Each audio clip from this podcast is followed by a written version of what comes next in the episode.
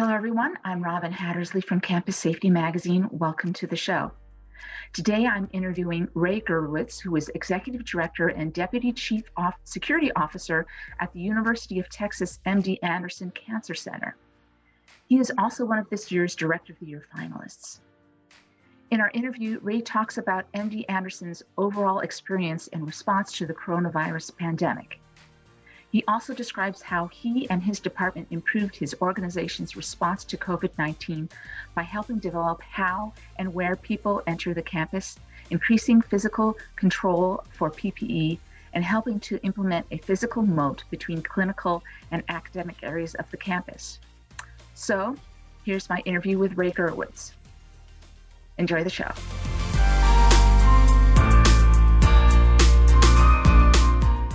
Ray, please provide me with some background information on how uh, the University of Texas MD Anderson Cancer Center was affected by the COVID 19 pandemic. You know, did you have patient surges? To what extent? Security threats, cancellation of other procedures to make room for COVID patients, things like that. What did you have to deal with?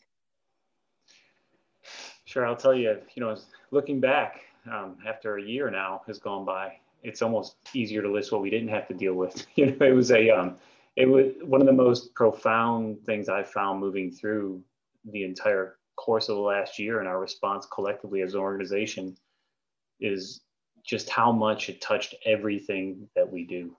And um, I don't think, I know I certainly didn't, I don't want to speak for anyone else, but I certainly didn't have that in the forefront of my mind when we entered into this you know, I, was like many, I thought, you know, it'll it'll be here for a while. It'll impact certain things um, for a certain amount of time, but I had no way of understanding, and I don't know how many of us could have, where we would end up a year later. And um, you know, as we started off at MD Anderson, I'll tell you that you know, it, it, I look at it from a population perspective. You know, it kind of impacted the different populations differently. So what I mean by that is if you look at our patients, you know, what impact did it have on them? I mean, it had a, a very profound impact, right? Like any other healthcare institution, we had significant um, limitations and restrictions around visitation. To this day, we still have zero visitor policy where, you know, except by exception, can I say that except by exception? Through exception, um, that, that we promote some of that. But for all intents and purposes, we're still under um, a zero visitor restriction, where that, that has a profound impact on, on the care models and, and the patients and the staff that deal with that each and every day as they work through difficult conversations and difficult moments. Um, screening and testing have become a part of everyday life for the patients when they enter the hospital. Everybody is screened each and every day through designated entry points to um, better deal with and try and limit any potential um, introduction of the virus onto our campus that's not, you know, as a healthcare institution, you know, if we go back to February of last year, you know, our, our goal was to be very welcoming and be very, you know, part of the community and allow people to enter and, and feel welcome and feel as if, um, you know, it was just an extension of the community you live in. That's all changed now. And, you know, like everywhere you go, you know, you can't go into a coffee shop anymore without having your temperature taken. So it's had a very profound impact on, on our patient population. Um, if I look at another, another group that was impacted and you look at just the staff, we have, as you can see here, I'm, I'm doing this interview from home. Um, immediately, we were, there were a lot of people that were sent home. If you weren't directly attached to um, patient care, you were asked to go home and perform your, your duties remotely. There wasn't a whole lot of planning that was allowed to to take place before that decision was made, right? So the term uh, flying the airplane while you're building it kind of became the way we work through things. So you would, you know, you would send your staff home and ask them to perform the duties at home. And over time, it would it would evolve to where now, you know, if you look back a year later, positions that you thought you could have never imagined would be at home and be making the contributions that they've made, you know, prior to the pandemic, are doing well, and in some cases even thriving in an environment where they're working remotely. Um, and, I, and I do think that's, that's an important nuance to point out is the idea of working from home and working remotely. Um, I don't think that there's a, with today's technology and with the things that are put in place, I think you can be productive, you know, in a remote environment. And let's let's not just isolate it and say you're at home right? Because i think sometimes the notion that follows when you say you're working from home is that you're at home not doing anything. And that's really not um, not where we've landed. In fact i'll tell you that members of our senior leadership group have modeled the way in this area where they are doing their best to show that they can do some of their things from home so that there's not a, um, a negative connotation attached to that. So it's been very successful. Um, if we look back, eh, well, today, if we look back, where there's some growing pains along with it, absolutely. You know, as, as different groups and different teams were asked to go home. And the, and the reason for that that remote work approach and model was to really just to limit the number of people that were on campus and to limit the risk of exposure. Um, that that was the goal, and, and I think it's been very successful. We've had we've had very limited um, concerns in that area. I, I shouldn't say concerns. There's always a concern, but we've we've been very successful in preventing the spread of the virus on our campus, or even the introduction of the virus on our campus, for that matter. Um, so I look at visitors and vendors. How are they impacted? They were impacted, you know, just as much as everybody else. Getting things done now takes a few extra steps. You have to coordinate how the person is going to get on campus, where before they would just come on campus, right? So it goes back to the screening and and how we um, how we deliberately push people into certain entry points now where they where that takes place. what, what was the other part? Um, I missed it. was um, like staff illnesses, uh, cancellation cancellation of the other procedures to make room for COVID patients. I assume you guys had a lot had to deal with that quite a bit as well. Yeah, so the, um, the patient population, we took a cohorting approach, right? Like many, where you would just cohort the patients in certain areas that had been prepared for that um, that type of a care model to take place and as far as surges go, you know, our surges typically follow the community. Um, as as cases rise in the community, they, of course, there's a ripple effect to that into all the healthcare organizations um, throughout the Texas Medical Center. Us being a, a part of that in in the treatment of our patient population, we haven't seen any um, surges outside the the community surge, if you will.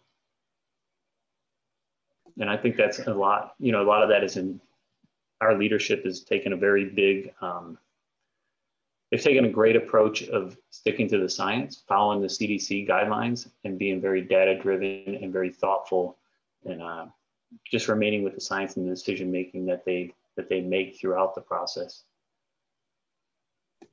So, how did you and your department improve your organization's response to the pandemic with access control, visitor management, and other security technology? so access control, um, you know, it was a, it's interesting. You would think when you when you limit your access to only, you know, to far less entry points, that it would be easier, right? But in some ways, it's proven more difficult because now you have to you have to understand how you configure your systems to allow um, business continuity operations to occur, but still maintain the, the appropriate protection measures on the exterior of your buildings and then how people move throughout the facility becomes more and more important. So there's there's more there's more um, you have to take a little deeper look into your access control systems that that typically are just used to simply manage access and anyone with a badge is assumed to be authorized anywhere. Um, we don't live in that world anymore right? We that we left that back in march and and now it's become um, it's become a much more um, a much more meaningful and thought-provoking exercise along the way of, of access control. And, and the teams that have that are responsible for that within our organization have just done a terrific job partnering um, not only doing the work but partnering with other stakeholders within the institution to make sure that we can continue our operations even in um, what I'll call an elevated security posture. And then when you look at um, visitor management has, has, has really been, has been simplified from the electronic security aspect because simply we don't do a whole lot of visitation anymore. So we don't have to worry about that piece, but we do, um, we do work hand in hand with patient advocacy, patient experience, and, and all the other groups to make sure that when, when people who are authorized to visit our campus show up, that they're, um, that their needs are met, that we we make sure that everything that they are aware of what's going to happen when they show up on campus and how things so that they know what to expect, right? Because when you show up, if you know what to expect, if the people who um, greet you understand the new processes and procedures, it just makes for a, um, a better experience, right? And how you manage through that.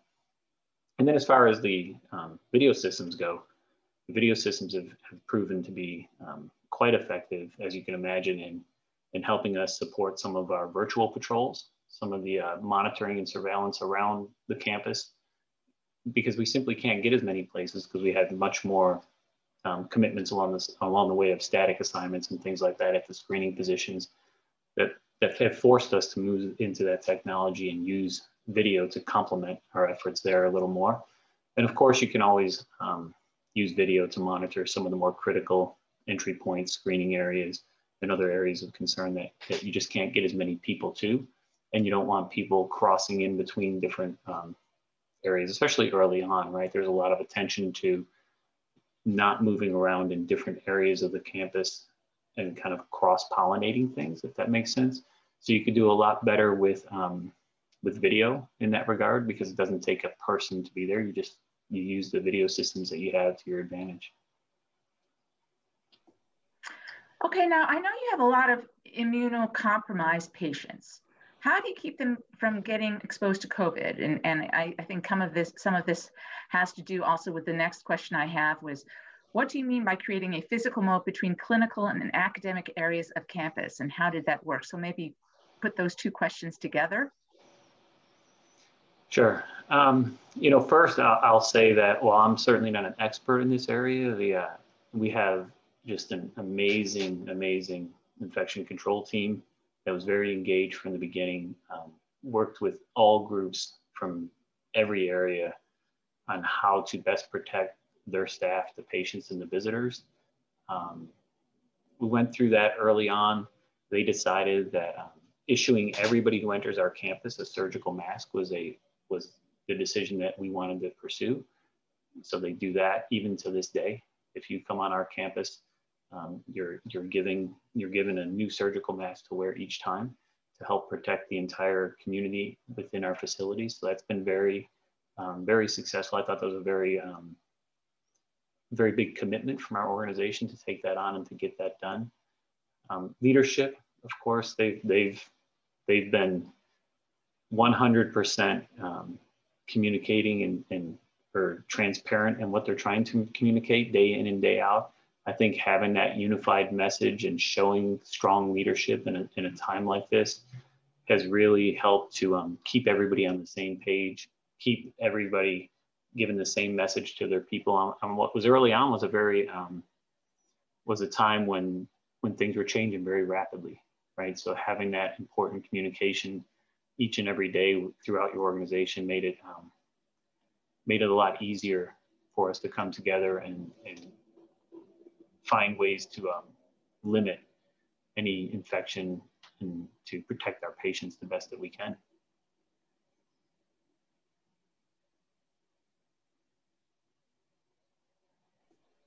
And what about the moat?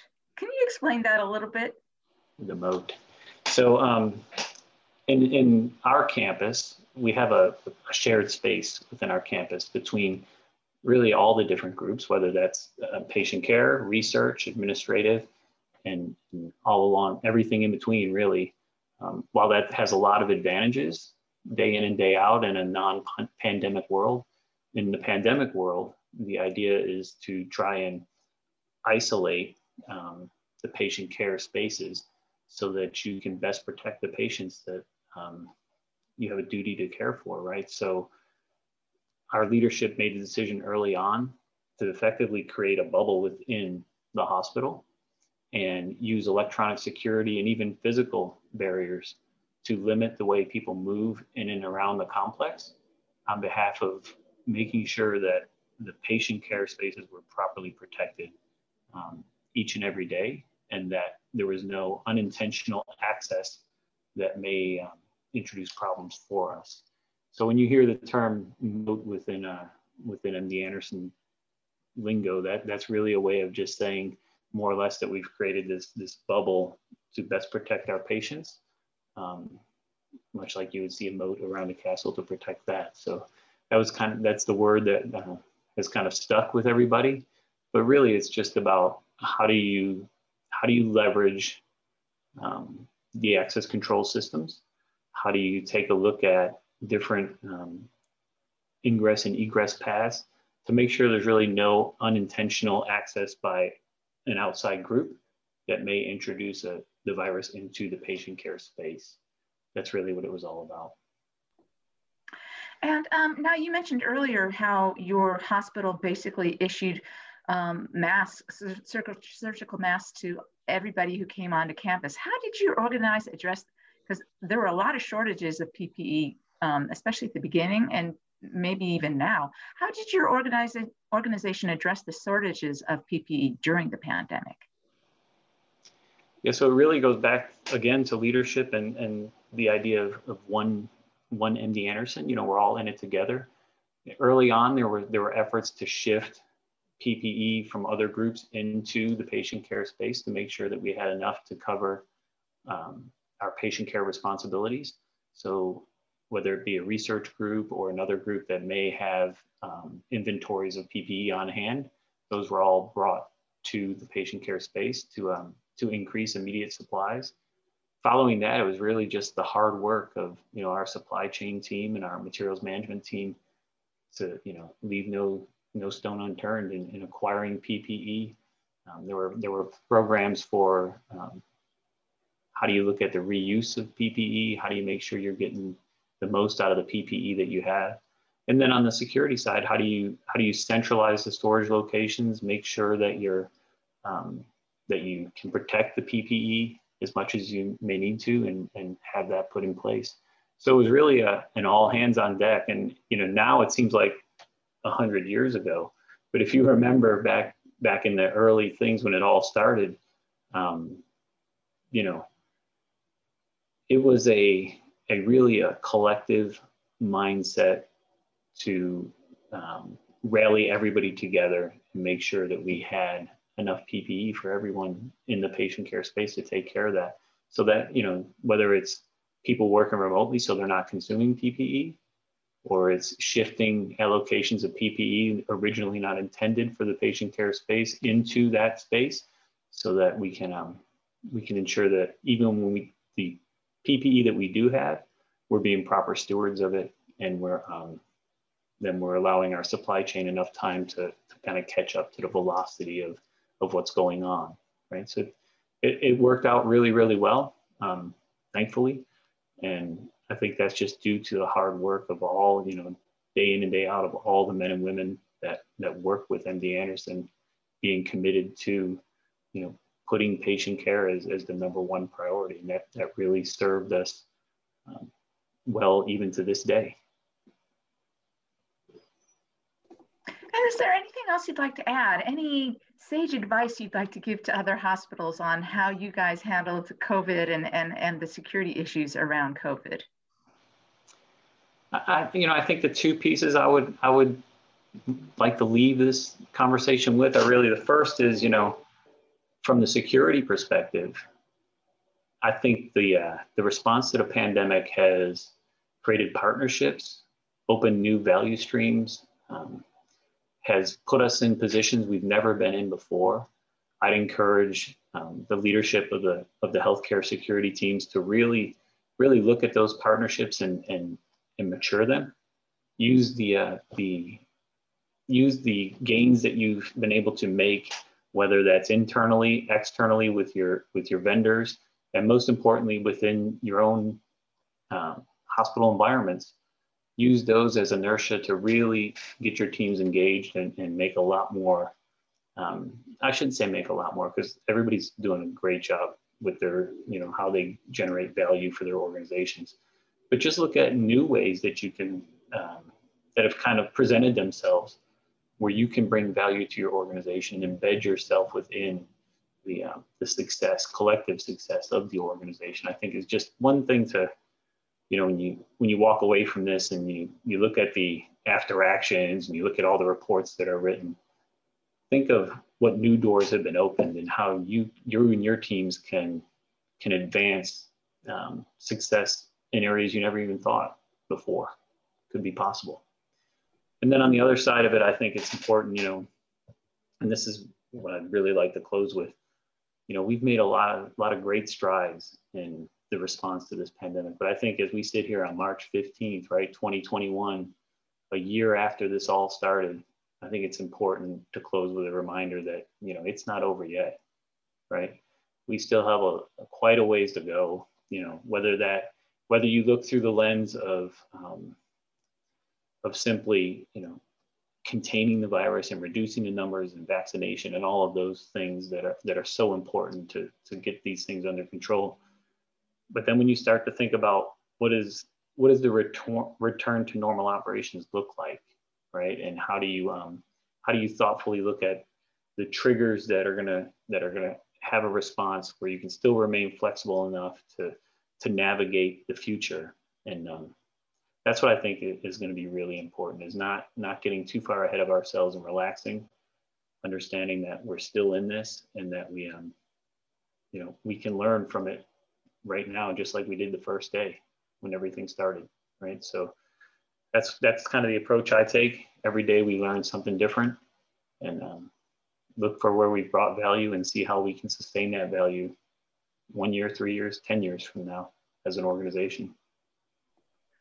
You know, I'm really glad you brought up the the reminder that we're not over yet. I mean, the 1918 pandemic lasted nearly three years. Granted, you know, we've got vaccines now, whereas before we didn't. But that's a really good reminder. And another great reminder too is that you know, whenever there is crisis, there is also opportunity. So, sure. uh, you know, there where let's take advantage of the opportunities that are presented. This is a horrible play, way to have to learn uh, learn about these opportunities, but you know, might as well take advantage of them while we can. So, Ray, thank you so much. Appreciate your time. Thank you, Robin. I appreciate it. Have a good All day. Right.